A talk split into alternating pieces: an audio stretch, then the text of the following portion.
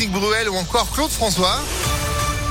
Ouais, on va faire un petit tour à Rio juste après la météo et puis l'info de Sandrine Ollier. Bonjour. Bonjour Phil, bonjour à tous. À la une, l'union est désormais scellée. Le Conseil national du Parti socialiste a validé hier soir l'accord avec la France insoumise, les communistes et les écologistes pour les prochaines élections législatives, les agriers. Oui, un accord adopté à 62% après des débats parfois tendus et surtout plusieurs jours de négociations. La gauche partira donc unie sous la bannière de la nouvelle Union populaire écologique et sociale, malgré la fronde de certains cadres comme l'ancien président François Hollande. Dans la région, la maire de Vaux-en-Velin près de Lyon, Hélène Geoffroy, estime que ce texte revient à, je cite, nier une partie de notre histoire. Un texte qui prévoit donc 70 circonscriptions pour les socialistes, dont une vingtaine gagnables, mais certaines sont abandonnées dans cette alliance, notamment à Saint-Étienne. Et dans le même temps, Léa, la majorité avance également ses pions. Oui, la République en marche, rebaptisée Renaissance depuis hier, a présenté une première liste de candidats sous la bannière Ensemble. Cette confédération avec Horizon, le parti d'Édouard Philippe et le Modem de François Bayrou. Côté gouvernement, Gabriel Attal, Jean-Michel Blanquer et Gérald Darmanin ont notamment été investis, tout comme Olivier Dussopt en Ardèche.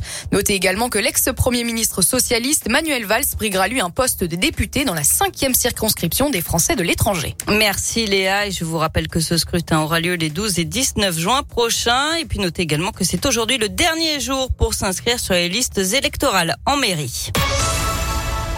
L'actualité, c'est aussi ce drame en Isère. Une spéléologue professionnelle qui encadrait une sortie de collégiens de 5e a perdu la vie dans une grotte à Sassenage, près de Grenoble. Hier, elle aurait été victime d'une montée des eaux.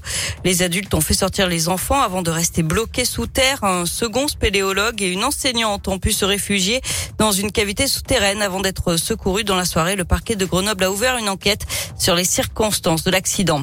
À Lyon, une cellule d'écoute mise en place à l'école Berthelot de Villeurbanne pour soutenir les élèves et les personnels après le décès d'un garçon de 11 ans qui souffrait d'une cardiopathie. Il avait été victime d'un malaise cardiaque en classe mardi et n'a pas survécu. Le directeur académique de l'éducation nationale du Rhône et le maire de Villeurbanne se sont rendus à l'école pour apporter leur soutien après ce drame. Le chef d'entreprise responsable d'un accident de trottinette place Bellecour il y a un an sera finalement renvoyé devant un tribunal correctionnel.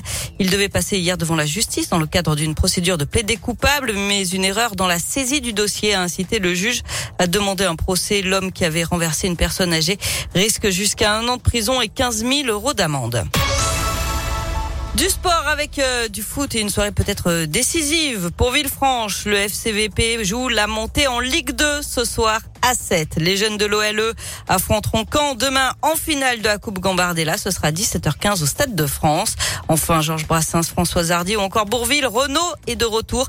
Trois ans après Les Mômes et les Enfants d'abord, le chanteur sera aujourd'hui son 18e album studio, un album de reprise avec 13 classiques de la chanson française, notamment ce premier single déjà dévoilé, une reprise de Si tu me payes un verre de Serge Reggiani. Si tu me payes un verre, je ne te demanderai pas tu vas, d'où tu viens.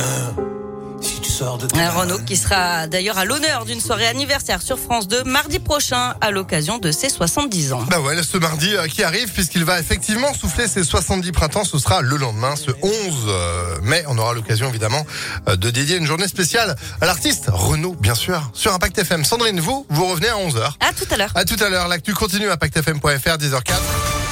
C'est la météo.